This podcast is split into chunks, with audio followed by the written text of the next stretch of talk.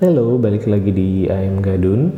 Ini adalah salah satu podcast yang memang dibuat untuk kita-kita yang sudah berumur 40-an ke atas atau dipersiapkan buat siapa saja yang mau memasuki usia 40-an atau bahkan hanya ingin mengenal bagaimana kehidupan orang di usia 40-an.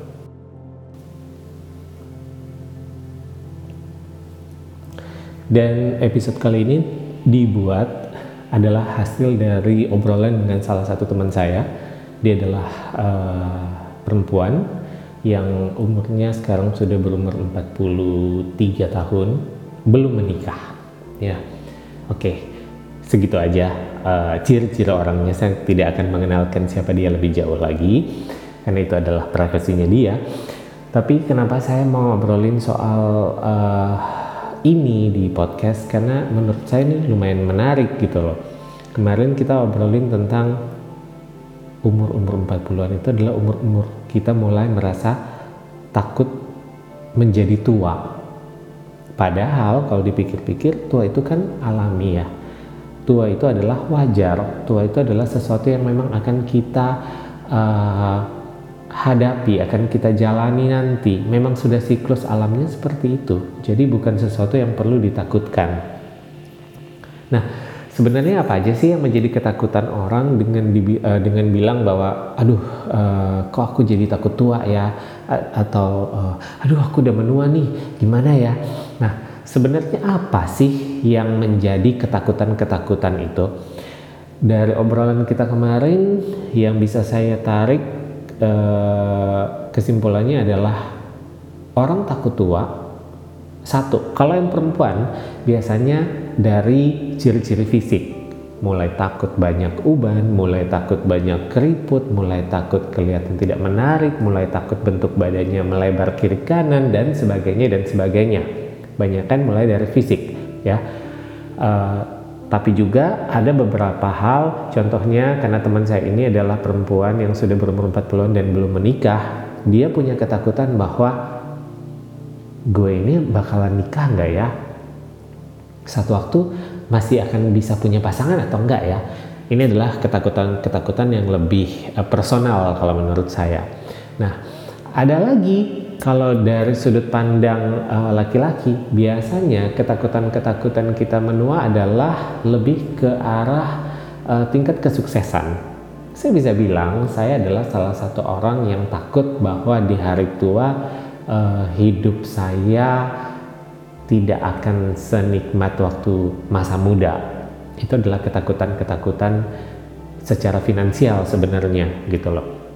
Ketakutan-ketakutan di mana saya, saya uh, merasa bahwa uh, ada perasaan was-was knock on wood ya amit-amit. Kalau misalnya hari tua uh, dana cadangan yang sudah saya siapkan tidak cukup dan kemudian ada banyak keperluan-keperluan mendadak mengingat uh, historical keluarga saya seperti misalnya mereka uh, ada yang uh, banyak mengalami sakit berat seperti diabetes, hipertensi dan sebagainya gitu. Itu membutuhkan dana yang sangat besar. Kemudian juga ada banyak hal-hal lain lah ya, ya.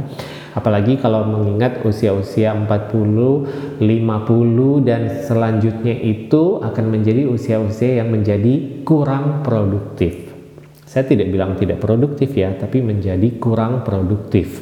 Nah, ketakutan kita uh, sebagai laki-laki biasanya lebih ke arah ketakutan finansial, takut tua karena merasa secara finansialnya tidak aman gitu. Nah, kalau digabung ini keduanya kan lebih gawat ya.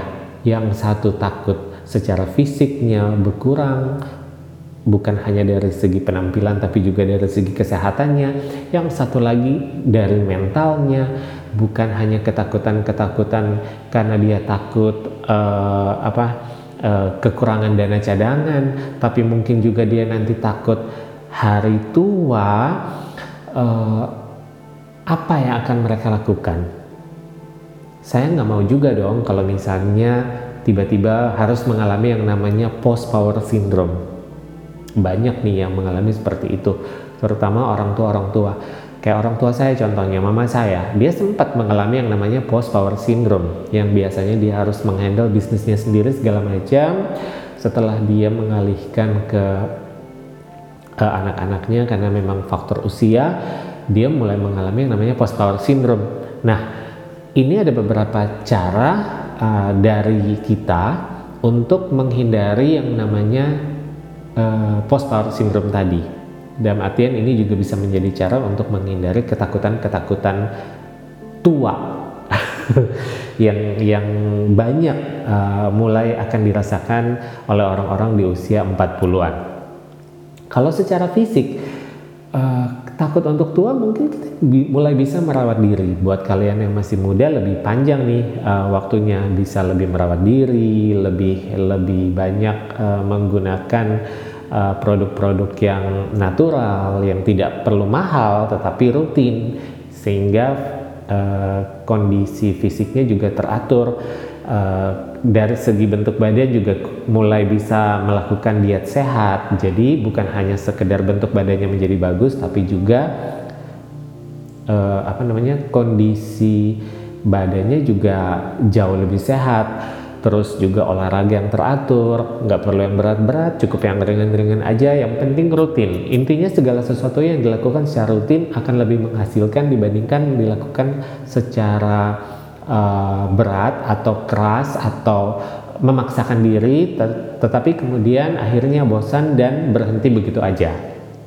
Nah, itu secara fisik. Kalau secara mental untuk menghindari ketakutan-ketakutan misalnya hari tua secara finansial uh, tidak aman, uh, mungkin yang bisa saya lakukan adalah kesadaran saya sekarang di usia 40-an ini harus lebih uh, ketat menjaga uh, pengeluaran uang dalam artian mulai bisa lebih me mengerucutkan lagi, lebih mengerucutkan lagi uh, penge apa daftar daftar uh, pengeluaran. Jadi semakin tahu prioritas mana yang harus diutamakan untuk kita uh, gunakan. Semakin tahu apa aja prioritas yang bisa kita belanjakan dan apa yang tidak perlu kita keluarkan. Terus uh, mulai juga menambah uh, dana cadangan dengan cara berinvestasi itu juga itu juga bisa kita lakukan ya. Walaupun itu tidak instan tapi saya percaya akan lebih baik dibandingkan kalau kita tidak melakukannya sama sekali. Kemudian untuk menghilangkan ketakutan post power syndrome yang bisa saya lakukan adalah ini teknik yang kita yang kita terapkan ke uh, orang tua saya ya ke mama saya. Kita tetap membiarkan dia beraktivitas selama ini dia selalu sibuk berbisnis. Jangan karena tiba-tiba faktor usia terus bisnisnya kita berhentikan begitu aja. Atau jangan jangan karena dia sudah kita anggap uh, tidak mampu lagi tidak kompeten lagi kemudian uh, bisnisnya kita ambil alih begitu aja. Ya kalau misalnya kita melakukan seperti itu yakin 100% post power syndrome akan mereka alami dan berakhir mereka akan mengalami yang namanya stres kemudian bukan nggak mungkin dari stres yang tadinya hidupnya sehat-sehat aja akan menjadi uh, muncul banyak penyakit-penyakit yang disebabkan oleh faktor usia. Nah, yang kita lakukan adalah uh, sedikit demi sedikit, slice by slice gitu loh. Jadi pertama kita kurangi dulu jam kerjanya, kemudian kita kurangi dulu beban kerjanya yang biasanya load kerjanya dia memang cukup berat untuk berbisnis, kita mulai ambil alih sedikit demi sedikit, tapi dia tetap beraktivitas, dia tetap muncul di tempat kerjanya, dia tetap uh, punya wewenang untuk mengatur uh, semua staff-staffnya, dia punya kontrol untuk mengetahui jalannya perusahaan dan menurut saya itu adalah salah satu cara yang yang uh, cukup efektif.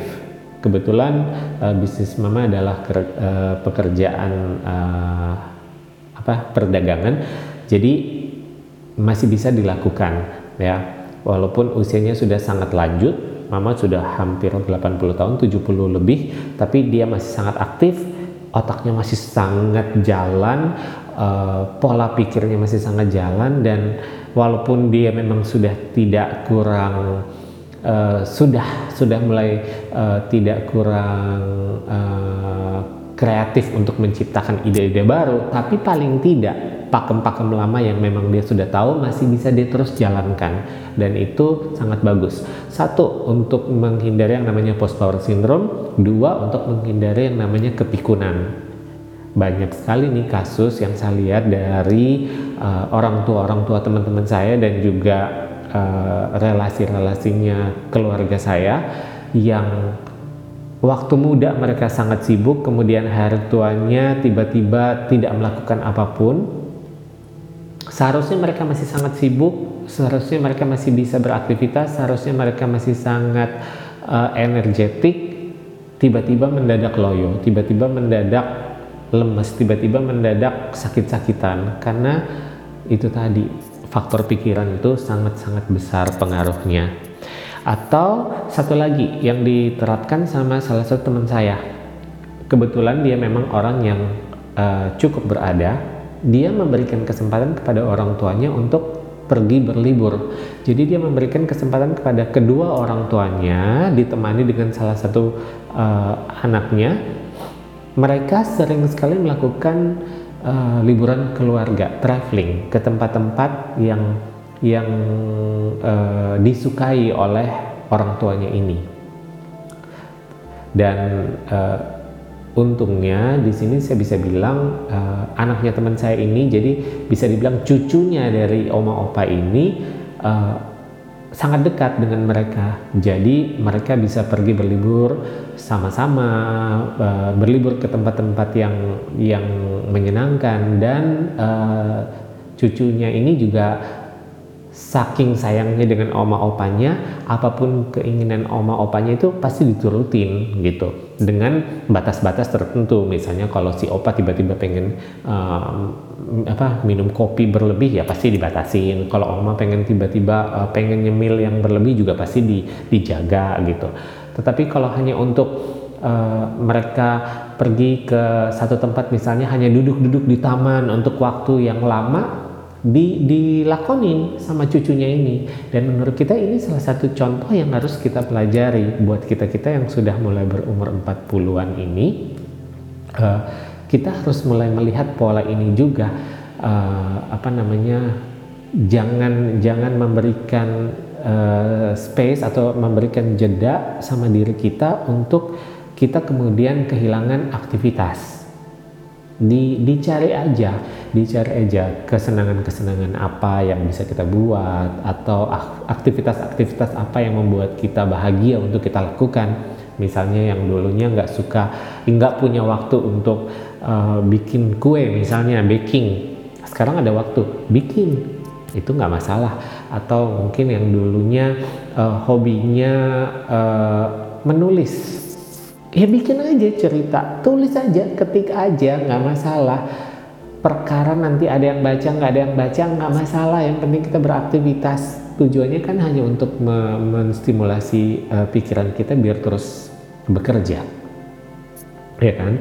Nah ini adalah hal-hal yang bisa menghindari perasaan takut untuk tua. Dan masih banyak cara-cara lain lagi gitu. Nah mudah-mudahan sih beberapa hal yang uh, saya bagikan di sini bisa bermanfaat buat siapa saja yang mulai merasa takut akan tua, takut akan keadaan uh, hari tuanya seperti apa. Mudah-mudahan hal-hal sederhana yang saya bagikan di sini bisa sedikit membantu meringankan beban pikiran yang seharusnya tidak perlu kita pikirkan.